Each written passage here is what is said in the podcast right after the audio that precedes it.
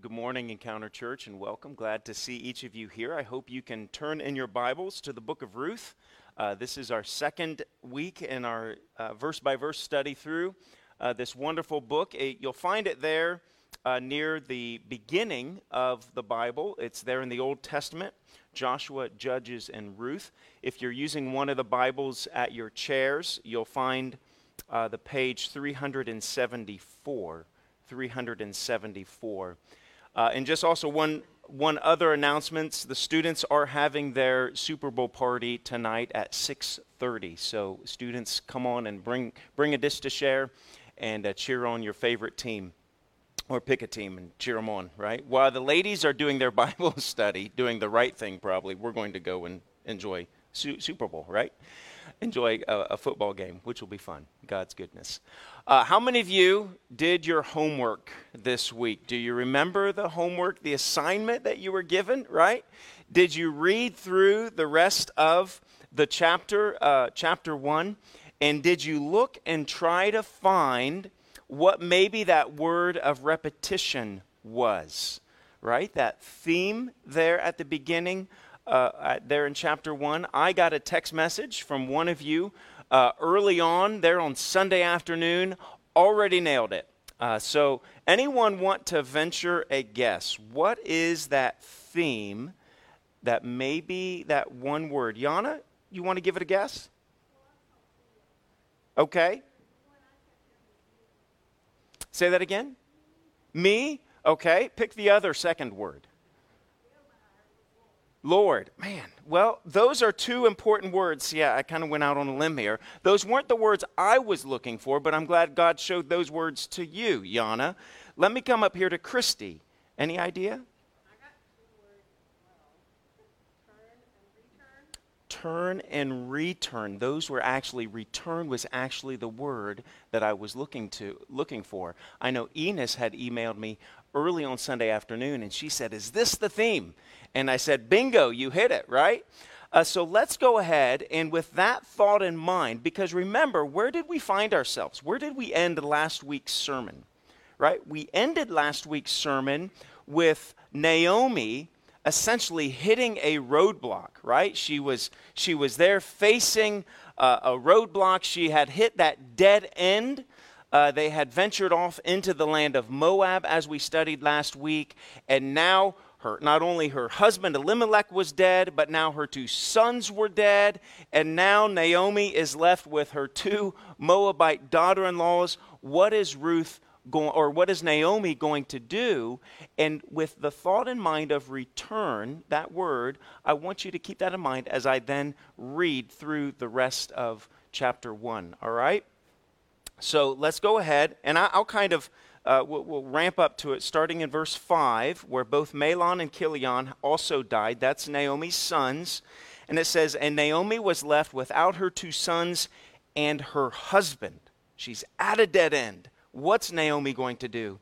And it says in verse 6 when Naomi, heard, when Naomi heard in Moab that the Lord had come to the aid of his people by providing food for them, she and her daughters in law prepared to return home from there. With her two daughters in law, she left the place where she had been living and set out on the road that would take them back to the land of Judah. Then Naomi said to her two daughters in law, Go back, return, each of you to your mother's home. May the Lord show you kindness as you have shown kindness to your dead husbands and to me. May the Lord grant that each of you will find rest in the home of another husband. Then she kissed them goodbye, and they wept aloud and said to her, We will go back with you to your people, or we will return to your people. But Naomi said, Return home, my daughters. Why would you come with me? Am I going to have any more sons who could become your husbands?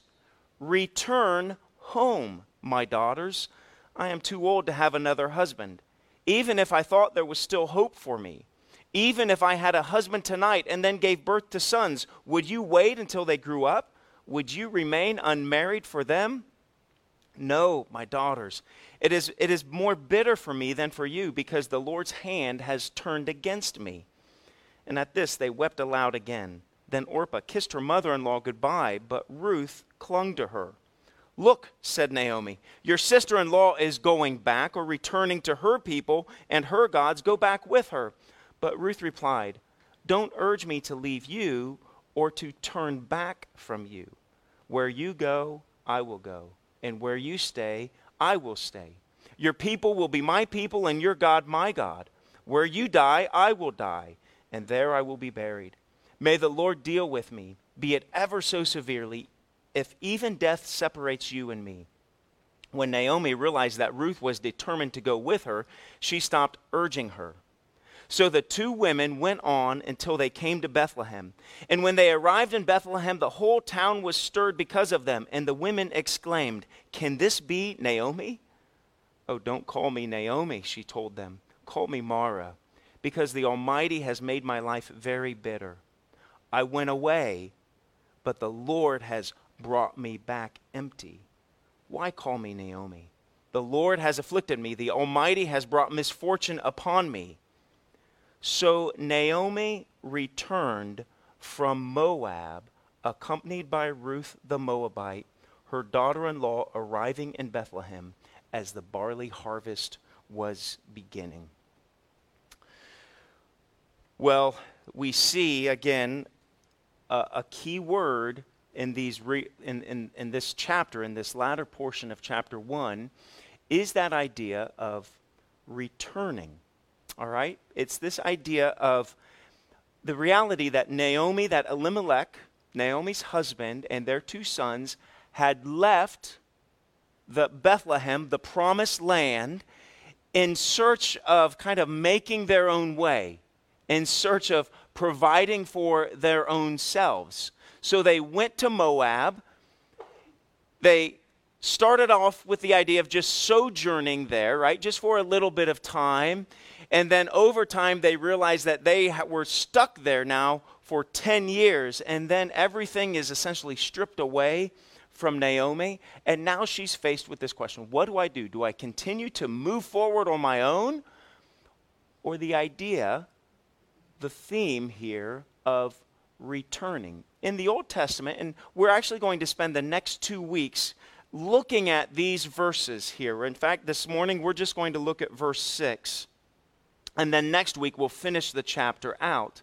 But we're going to see how this idea of returning in the Old Testament is this idea of repentance, right? I've, I've gone this direction. Repentance is the acknowledgement of I'm going the wrong way. I need to turn around and I need to return and go back this direction. I thought about this uh, this week as I was preparing this sermon, and I thought, you know, could you imagine a world that did not have reverse? Right? Could you imagine a world? And like um, automatically, when we think of reverse, we, we all put ourselves in that driver's seat, don't we? Right, but think of a world that didn't have any reverse, that the only direction you can go is always straight.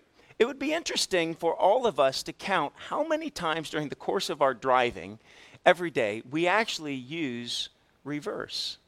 Right now, sometimes, of course, you know, you're backing into a place, but oftentimes we use reverse because maybe we've gotten ourselves in a pickle right? Maybe we're, we misjudged. The other day, I was, I was driving our, our, our family bus, right? Actually, this was just uh, on Friday, driving the family bus, and I was trying to turn around in a cul-de-sac, and I misjudged it, and I came face to face. There's some neighbors' dumpsters right there in, in the middle of the road, and I thought, I better put this in reverse, and, and this bus has the benefit of the beeping noise, and so it wakes up all the neighbors, right? Beep, beep, beep. And so I put it in reverse, and but can you imagine a world that didn't have reverse? Right? You're just always blowing through things, right? Move out of my way, right? Get out of my way. I'm coming through. Now, we, we laugh at that in driving, but think about that in our own lives. This idea of reverse, of acknowledging and saying, man, you know, I've gone the wrong way, or I've misjudged a situation, or my selfish desires have led, have led me down this road, and with reverse being this beautiful idea of being repentance. Of being willing to just kind of stop and say, I need to, I need to back up a little bit. And I need to acknowledge that where I've gone is not where I should have gone in the first place. And I need to put it in reverse. I need to return. Boy, I, I think our relationships would probably be uh, a lot better if we all practiced putting our lives at times in reverse and acknowledging our wrongdoing and repenting. This is what we have here. It's this idea of returning. And here in verse 6, again, this is where we'll focus our time this morning. And verse 6 really is the pivot point for Naomi. It's that pivot point because verse 5 ends up, she's at this dead end, right? They've kind of charted their own course. Everything is stripped away. Naomi then is at this point where she has to decide am I going to continue charging forward on my own, or am I going to pivot and am I going to return? We see it here in verse 6, all right? I've got, I'll put it up here on the screen for you. All right, it says, when Naomi heard, it's on the screen, but I encourage you, still, still use your Bibles, all right? Uh, use your Bibles and, and, and take notes and make notations in it. But it says, when Naomi heard in Moab that the Lord had come to the aid of his people, by providing food for them, she and her daughters in law prepared to return, reverse, beep, beep, right? Return home from there. It's that, it's, it's that about face, it's that pivot point. And we notice there's something that motivated Naomi. Right? There's something that motivated Naomi to return home. And you see there in the early verse in, in the early sentences of that verse, it says, When Naomi heard in Moab that the Lord had come to the aid of his people by providing food for them, then she and her daughters in law prepared to read. They, they heard the news that God's kindness had returned to Bethlehem, to the people. It was, it was that pivot point in her lives. It was God's kindness here that motivated Naomi to return home. You see, Naomi reversed the direction that she and her husband had previously taken. She's now turning away from Moab. She's turning away from the errors of her past. She's turning away from the, the tragic graves of her loved ones, and she's now headed back to Bethlehem. She's headed back to the land of Judah, to the promised land, her homeland. And we see this verse is the turning point of it all. There's also another verse that I'm reminded of as we, as we were reminded that, oh, you're right, news of God's kindness had reached Naomi's ears. God has his hand of blessing was now over Bethlehem. The people had repented of their sin. They'd returned to the Lord, and God was now blessing them. They were experiencing God's kindness, and news of that reached Naomi's ears. And she says, It's time for me to go back home. I'm reminded of a verse in Romans chapter 2, verse 4 where Paul speaks of God's kindness, where it says God's kindness is intended to lead you to repentance. God's kindness is intended to lead you to repentance. Na- the pivot point, God's kindness has returned, calls Naomi then to do an about face and to begin making preparations to return back home. It's the assurance of God's kindness that prompted Naomi to return to Bethlehem. You see, the kindness of God to us, when we remember it, when we, when we reflect upon it, when we believe it in our hearts, it really should change the disposition that we have toward God. Right? It's, it, it's really not our sin that causes us to return to the Lord. Right? Our sin is only going to continue dragging us on our way in the opposite direction. It's not our sin. Instead, it's the news of one who will forgive me of my sin that causes me to now turn from that sin. It's news that there's a kind God when I return home. So, the big idea for this morning's sermon, as we take time to kind of tear into verse 6, is this is that God's kindness paves the road to repentance. That God's kindness that Naomi sees is going to pave the road of repentance for her. Now, we're going to see this week and next week, there's incredible overlap between this account of Naomi, and, and we'll be getting further into Ruth herself, right? But we're still dealing with Naomi right here. That God uses Naomi in, a, in an incredible way to bring her back. But there's this incredible overlap between Naomi and the parable of the prodigal son in the New Testament. Because you remember, it was the prodigal son, his story is somewhat similar. He set about his way right? He, he went away full, he squandered it all. And there in the pig pen, what was it that prompted him to leave the pig pen and to start heading back toward home? His father's kindness. His dad's kindness. He said, My dad is kind.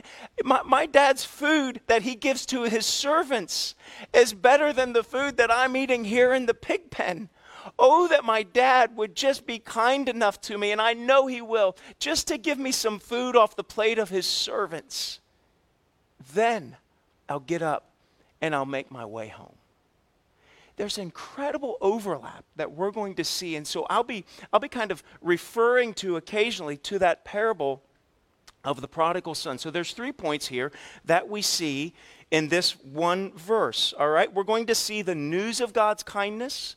We're going to see the faithfulness of God's kindness, and then we're going to see the provision of God's kindness. The news, the faithfulness, and the provision of God's kindness. Let's look first at the news of God's kindness. All right, so verse 6, right, the start of verse 6 tells us that the famine was over in Bethlehem, and this news had made its way to Moab. And it says, when Naomi, when Naomi heard in Moab, all right, what this news signifies is that God's people had indeed repented, that the cycle of disobedience was now on the upswing. And we discussed that some last week, how, how it's during the period of judges and they would obey and, and God would, would, would withhold his blessing from them. And, or when they would obey, he would bless them. When they would then fall into disobedience, he would withhold their blessing from them. And it was just like a roller coaster ride. And so what we can see here is that the fact that the famine was over signifies that the people of Bethlehem had repented, that they have turned, returned to the Lord, and the cycle of disobedience was now on the upswing. They were obeying and honoring the Lord, and God's blessing had, re, had returned. His favor had been restored. And in other words, you might say that life had returned to the city streets of Bethlehem. So, the question then that the unfamiliar reader would ask is that the famine has, has, has ceased, right? God's blessing is back. The, the, the logical question that you might ask is how is Naomi going to respond to the news of God's kindness to his people? The question that Naomi might even ask is Is it possible for someone who's dwelt in the land of Moab for potentially 11 or 12 years, is it possible for her to return home? And because you read the chapter this week, you know the answer to that question. Naomi and her Moabite daughters in law responded with the desire to return. We have to also understand that Naomi's return is not simply physical, but it's also a spirit, there's a spiritual return. It's a repentance from sin, there's a turning back to. It's an acknowledgement that she's going to, again, trust in the Lord, that she's going to return to God's blessing again. Now, I want you to imagine what if the news of God's kindness to the people of Bethlehem had never made it to the land of Moab? Right? What if that? Right? What would the end of Naomi's life have been? Would we even know, would, would we even be reading out of the book of Ruth? If, if God's new, if the news of God's kindness had not spread. Now, we don't know exactly how the news got to Moab. The passage doesn't tell us how the good news of God's kindness traveled to Naomi. I mean, today, news like this can travel in, in the blink of an eye, can it? Right? Uh, news has a way of traveling thousands of miles in our day, right? It, it can travel thousands of miles in a nanosecond, right? Before the push of a button, or, or just simply with the push of a button. And it was certainly a lot different in Naomi's day right? We, we forget that when we read a passage like this and when it says, when Naomi heard in Moab, well, how did she hear? Because news did not travel like it does today. In fact, the distance from Bethlehem to Moab was 70 to 80 miles.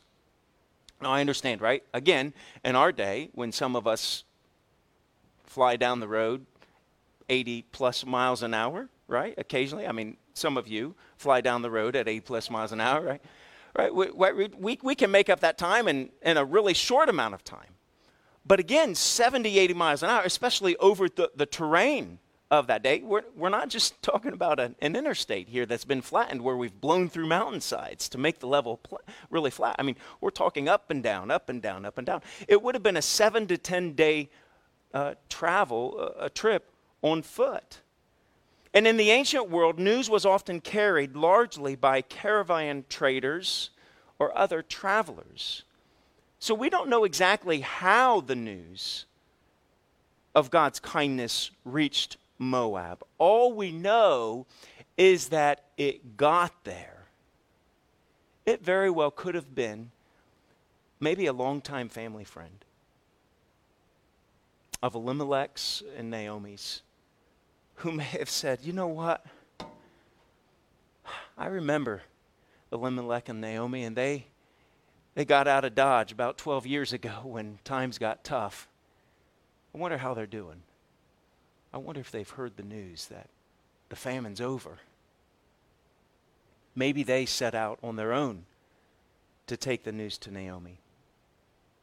The point being is that somehow, in some way, and by someone, let me say that again. The point being is that somehow, in some way, and by someone, they knew the news made it to Naomi's he- ears in the distant land of Moab. That God's kindness was now being poured out over the people of Bethlehem. Isaiah 52 7 says this How beautiful on the mountains are the feet of those who bring good news, who proclaim peace, who bring good tidings, who proclaim salvation, who say to Zion, Your God reigns. How beautiful on the mountains are the feet. And I wonder, as I think about this, we understand the benefit of this good news to Naomi's ears of God's kindness, that it caused her when Naomi heard that the famine was over in Moab, that was the pivot point. Hearing that good news, someone brought it to her. I even imagine what if the good news of God's kindness had never traveled to your ears? Where would you be? How would your life be different? What dead end would you still be facing? And with that thought also in mind, I wonder how are we declaring the good news of God's kindness to others? How is your life? Your actions, your attitudes, your words? How are you a continual message board spreading the good news that God's kindness is waiting for us? In a similar way that the news of God's kindness promised prompted Naomi to return, God very well might use you as an ambassador of the news of God's kindness that's available to others. And that we should let the news of God's kindness pave the road for others to return to Him. So we see here in verse 6 the news, right? When she heard, when Naomi heard in Moab, well, what did she hear? She heard the faithfulness of God's kindness. This is next then. right? When Naomi heard in Moab that the Lord, that the Lord, this is the first mention of the Lord. This is the first mention of God in this, in, in this, in this book. And the name that is used here is the covenant keep is the name of God's covenant keeping nature. It's that name Yahweh or Jehovah. Anytime you see, especially there and right throughout Scripture, in particular there in the Old Testament, anytime you see, and if you look there at your copy of God's Word, the Bible there, not uh, I guess it wasn't up here on the screen, but the, the Bible here, it says you notice that the Lord, L O R D, that's in all caps. And what they've done is they've, they've, put, they've capitalized that to distinguish and to help us understand that the name of the Lord there in the Hebrew language was his covenant keeping nature. The name that, that, that God referred to himself as essentially being I am, right? It's the name that is used in reference to God keeping his promises. It's the name that is used of God being uh, indicating his character, that he's the one who is faithful. The word used here that when Naomi heard in Moab that the Lord, Jehovah, Yahweh, what she's acknowledging is, is God's faithfulness to his people the covenant keeping name of the Lord declares God's faithfulness. And it's the measure of God's past faithfulness, right? A faithfulness revealed time and time again to the generations that were before that by this measure of faithfulness that Naomi knows she can return. So let's kind of let's let's think about the, the parable of the prodigal son. He's there in the pig pen. Right? his thoughts in the pig pen go back to his previous experience with his father. Growing up with his father, seeing how his father treated other people, and the kindness that his father showed to other people. The prodigal son who had tried to chart his own course finds himself in the pig pen. His mind is drawn back to his father's kindness, the faithfulness, the consistency of his dad's kindness. And so he's thinking to himself, man, if dad was kind to those people, because he's a consistent dad and because he's a faithful dad, that when I show up at his doorstep, that same kindness is going to be there available for me. And so now Naomi, dead end, no longer has her husband, no longer has her two sons. In that day and age, she no longer has a future. She heard it, the good news of God's kindness got to her. And, and what is what was the nature of God that came to her mind? He's faithful. He's a covenant keeper. He keeps his promises. And so, with that thought in mind, she thought if, if he's going to keep his promises with everyone else, then I too, his kindness that paves the way back to him, I can trust that he will also be faithful to me. Do you see how God's kindness is intended to draw us back to him? to re, that, that it, how his kindness paves that road of repentance because we have a certainty of his past actions. We know that it's, he's going to be consistent in the future when we return. Recently i allowed my heart to grow sour toward my wife marin. It wasn't a very long period of time. It was only over the course of an afternoon and evening when my heart had become embittered. I don't know exactly why. It wasn't a long time, so it wasn't like weeks and weeks and weeks. It was only a handful of hours, but frankly, it was it wasn't too long, but it was it was long enough. And during that time, my actions toward my wife were short, short. My words toward her were hurtful. My demeanor was anything but encouraging. Later that evening, I sat on the living room couch. Marin had already gone to bed. And I'm sitting there on the living room couch, and I'm filled with frustration, not toward Marin, but honestly, more toward myself, wishing that I had chosen differently earlier in the day. And so I sat there, sat there on the couch, looking at the fireplace, and there's this internal struggle. And probably many of us have had similar struggles like this. Am I going to continue to bull forward in my stubbornness? Or am I going to choose to repent and return back to the right relationship and to acknowledge my wrongdoing?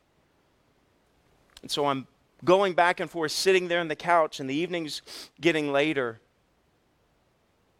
choosing whether or not I would repent and ask for Marin's forgiveness or if I would continue to sulk, allowing my sour heart to spill into and spoil the next day, right? You think it's all going to be better if you just sleep on it over the night. It doesn't happen, does it? My decision was motivated by the past 23 plus years of experience that I've had with Marin. who she has faithfully offered love and forgiveness every time I've come and said, Will you please forgive me? And there is a kindness that is undeserved by me, but there's a kindness that my wife displays toward me time and time and time again when I have to acknowledge that I've been I have been wrong and I need to return and ask you to forgive me. And the same and the same was true that evening. I went in by her bed and she's in tears. And I acknowledge I said I was wrong. Will you forgive me? And I went there certain. I knew her answer. I wasn't taking advantage of her answer. I just knew her answer because I knew that this is a consistency that's been displayed in her life all these years. And the words that I that my repentance was met with was, "Yes, I forgive you." They were not words of bitterness or shame that sometimes we're tempted to say, like, well, I told you so, or it's about time, or what took you so long. It was her faithfulness and her kindness that moved me off of that couch and to her side to where I could say, Will you forgive me? This is the idea. Do, do you understand, right? Can you, can you kind of grasp what's taking place?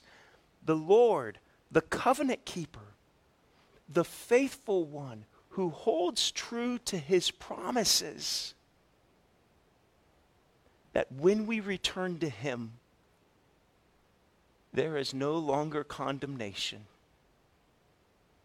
but there's forgiveness and there's kindness.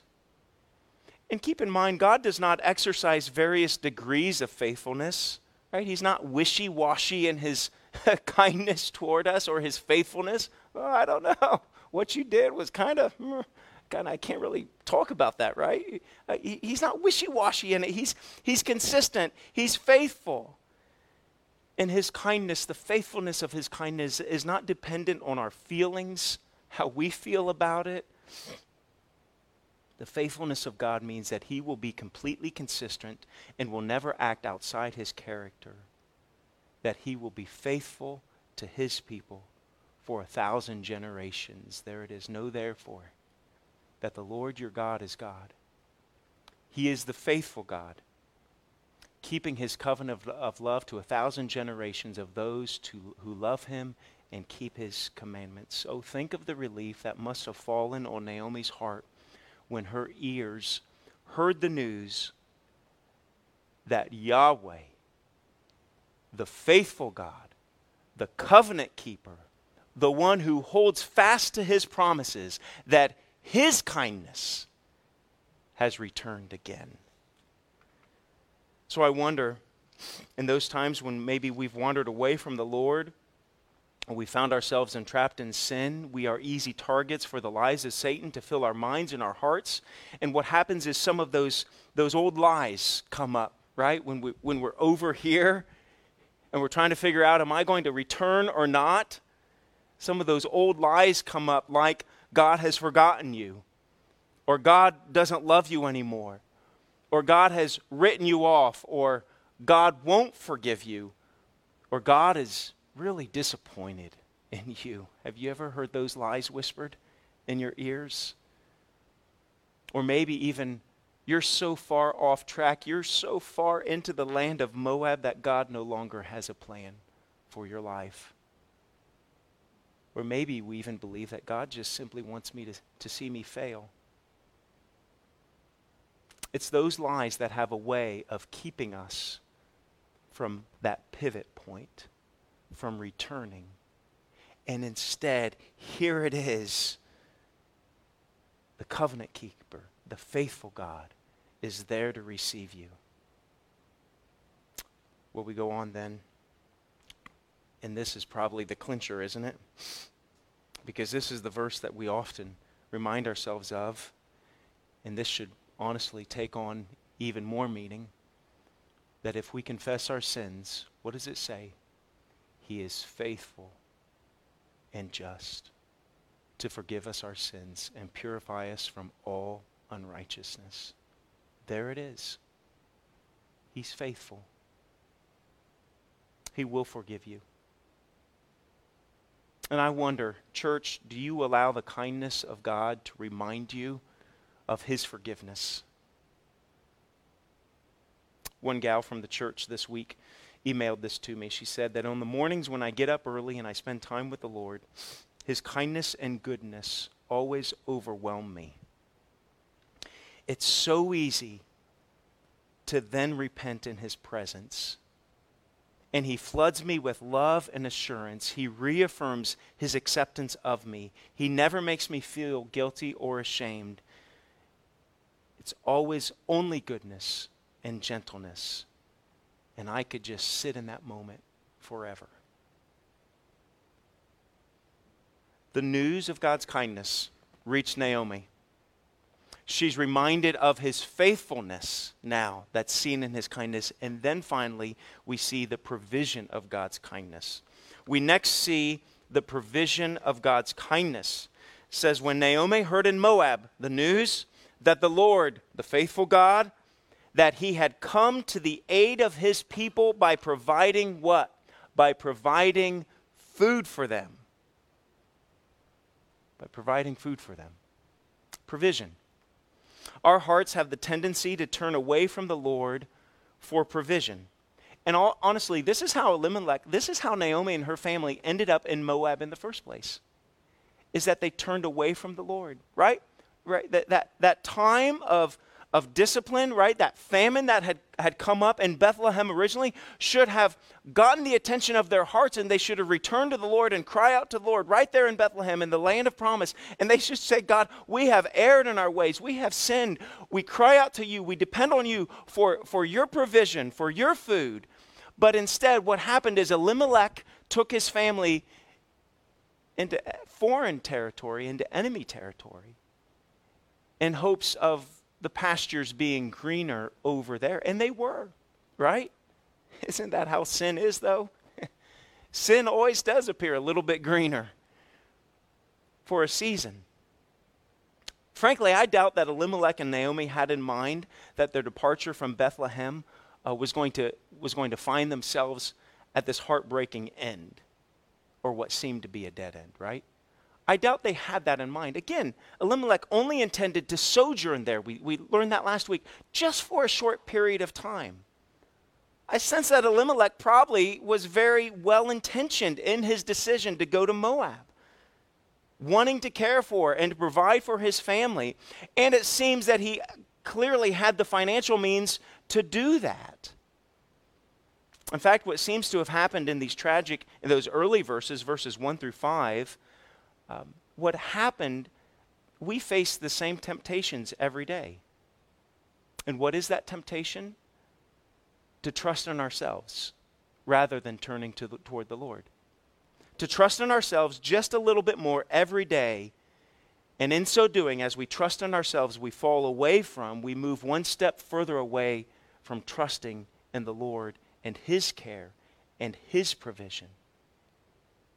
And it's that, that continual underlying current, that ever constant tug of, of trusting in ourselves, that pride of trusting in ourselves, that ultimately leads us into foreign territory to where we wake up one day and we say, How in thunder did I get here? How did I leave? Wh- where did I go wrong? How did I leave the side of God and end up trusting in myself? I don't think any of us should read these early verses and walk away thinking to ourselves, well, I am so glad I'm not like Elimelech or Naomi, right? I am so glad I'm nothing like them because all of us battle the temptation to believe that the grass is greener on the other side of the fence, or in this case, on the other side of the Jordan River. Right? We'd rather fatten our bellies with the world's provision that seems readily available and tangible than to allow God to stretch our faith and wait for the manna from heaven. Right? Don't, I, let's think about it, right? Most days we don't wake up and anticipate how the Lord is going to provide for us.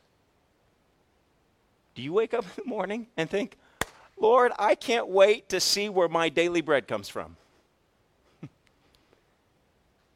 Instead, most days we wake up ignoring the Lord. We hit the ground running, determined to provide for ourselves without ever giving the Lord a second thought. Instead of trusting in God's provisions, we trust in our own provisions. We trust in the size of our estate. We trust in the, the hard work of our own hands. We trust in a relationship to fulfill us. We trust in the 401k. Maybe you trust in the government. Maybe you trust in the promise of a future inheritance, whatever it is. We have the tendency to trust in everything else, in everyone else, and everyone else but God. It's the provision of God's kindness that causes Naomi to pivot around, to return. It says that the Lord had come to the aid of his people by providing food for them. What do we, we learn is that the Lord had paid attention to the need of his people by providing them with nourishment, with food. There's great significance in the phrase that the Lord had visited his people. It tells us that he had intent like when you think of going and visiting someone, it's like I've intentionally set out to provide aid for them the report that Naomi received is not expressed in terms of getting, giving anything or anyone else the credit for the food, right? What does it say? The Lord has come to the aid. The Lord has visited the people and he has provided food for them. There's a direct connection between the one who has provided for his people, right? The, the, the phrase doesn't come to Naomi, right? This is not what is said. Well, the weather has finally broken we got a good couple weeks of rain showers, and look at this. There's food again, right? Or, or the, the foreign aid has, has finally arrived, right? The ships have sailed in, and the food has now been dispersed. Now, all of these certainly could have been part of some sort of recovery effort, and in our day, they certainly are. But here's a central theme in the Bible is that all of life is eventually traced directly back to the hand of God. And what happens is credit is given where credit is due. That the Lord, the faithful God, has shown kindness to his people by coming to their aid and meeting their need. helpful verse is this Psalm 104, 14 through 15. He, being God, he makes grass grow for the cattle and plants for people to cultivate, bringing forth food from the earth, wine that gladdens human hearts, oil to make their faces shine, and bread that sustains their hearts. I remember growing up, there was this little this old book that we used to read. And I don't even know what the title of it is. I'm sure probably in the short span of minutes, my wife will Google it and find the title and have already or- ordered it at Amazon, and it'll be at our doorstep by the time we get home. But there's this book that that that it says like it has a picture it starts off with the picture of a family sitting around a table and little Johnny thanks his mom and says, "Mom, thank you for the meal." Right? And say they had a hamburger. And this is a very wide paraphrase. Uh, you'll get the idea. All right, thank you for the hamburger. Right? And so he says, "Mom, thanks for the meal." And you know, thanks for the hamburger. And mom says, "Oh, well, don't thank me you need to thank the butcher who made the ground beef, right? Who put it to, oh, okay, so little Johnny gets up, because this is what we all do, gets up from his stable, walks over to the butcher, right? And he says, Mr. Mr. Butcher Man, thank you for, for the meat that was on the table for the hamburger. And the butcher says, well, don't thank me, thank the farmer down the road who raised the cattle. And so little Johnny walks down to the farmer, right? You get, you get the progression here. And he thanks the farmer, and the farmer says, Well, don't thank me. go thank the cow, right? You know, go, f- go thank the cattle, which, I mean, are you, I guess I don't know how the cattle would feel about that, but, but so he goes back in time and he thanks the cow, right?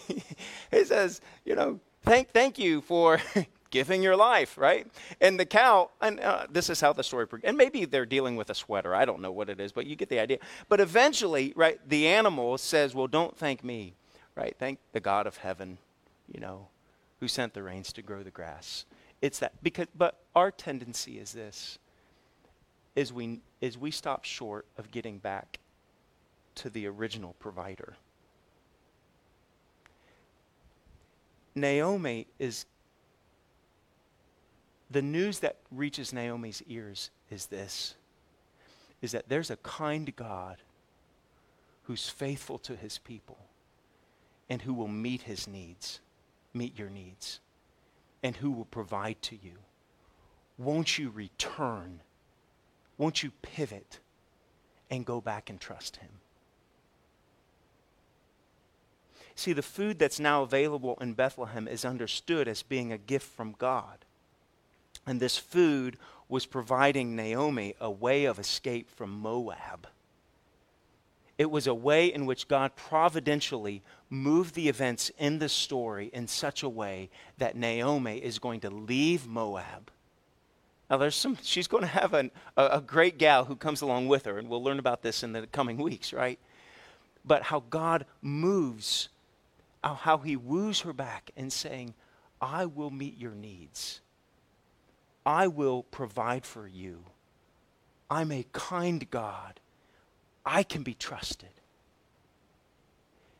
And, church, I wonder how often do we allow the daily ways that God provides and meets for our needs, how often do we allow that get, to give us a grander picture of God's kindness to us?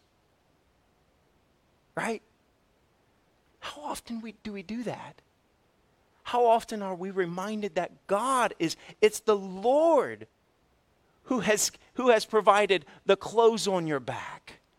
It's the Lord who gives you shelter from the rain at night.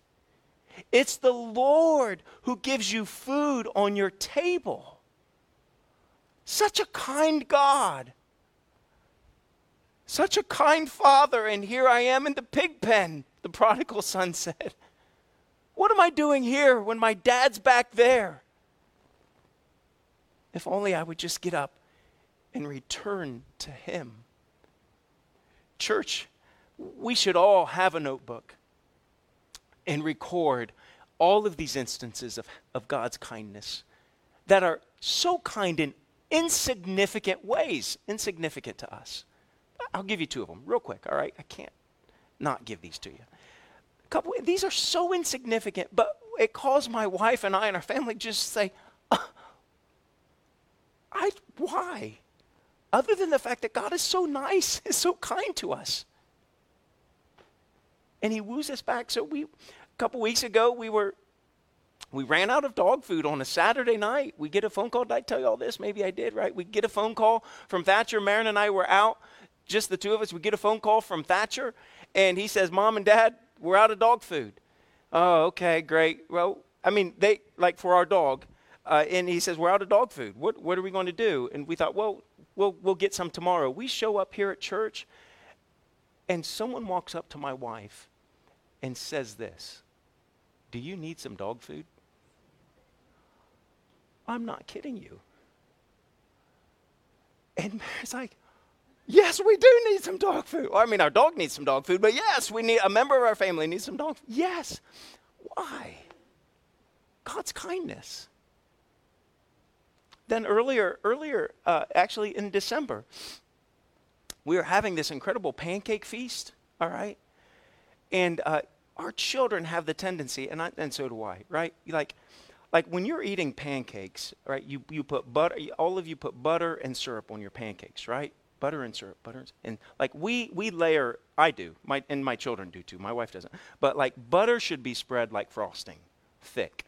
Okay and so, so like we put the butter on these pancakes, and then you get this syrup. And our kids, we just kind of let them, you know, govern themselves in this, and they're just all over. And my wife is just seeing all, and these were nice syrups and whatnot. And, and she's seeing all this syrup just dousing these pancakes, you know, so you almost like drink the pancake and slurp it down with the syrup. And, and Marin's saying, kids, kids, slow down, slow down. You know, not so much syrup, all this bit. The next day, a neighbor who I've spoken to, who I'd spoken to previously on two accounts, two, two occasions, he stops in to our house completely unannounced. And he said, I was just up visiting my dad in New York. My dad has a maple syrup farm. He pulls out a half gallon jug of pure maple, like none of that cheap stuff. And that's that, not, not to, the person who gave it, uh, it's not cheap. Don't take that right, like the real, like this is the stuff we are definitely going to govern. I mean, you are not going to be dousing your pink. He pours, he pulls out this half gallon of pure maple syrup and he said, I just brought some just to give to your family.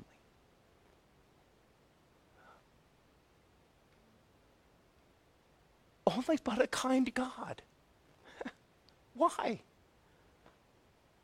I could have gotten Aunt Jemima in the, in the, in the grocery store. But it's not just syrup, it's like the good stuff.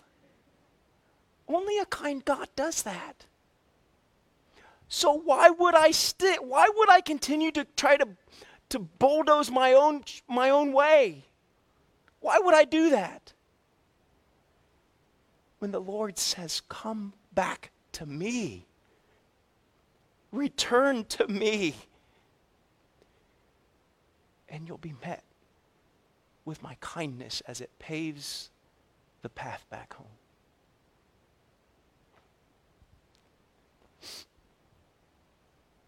And God does that not only for those who trust in Him, but He also causes the sun to rise on the evil and the good. He sends rain on the righteous and the unrighteous. And, church, I wonder if you've not trusted in Jesus, who ultimately is His final provision for our greatest need. Ultimately, right, the kindness of God the, the ultimate kindness of God is shown to us through Jesus Christ.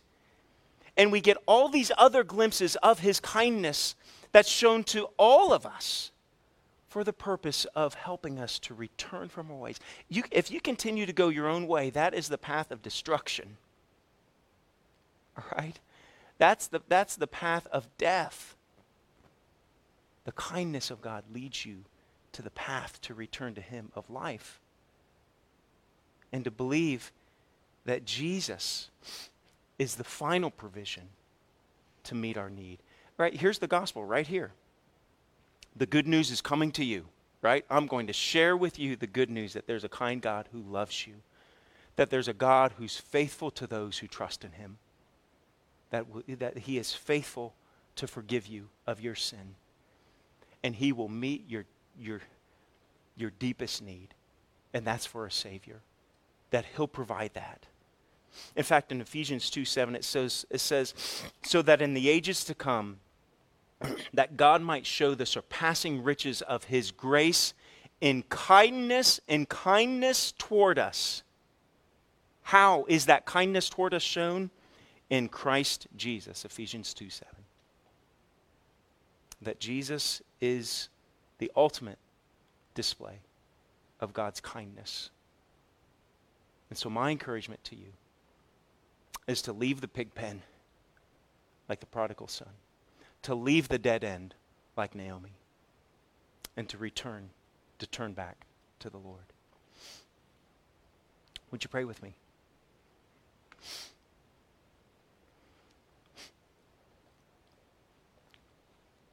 Father, now I just ask, Lord, that your Spirit would continue to do his work.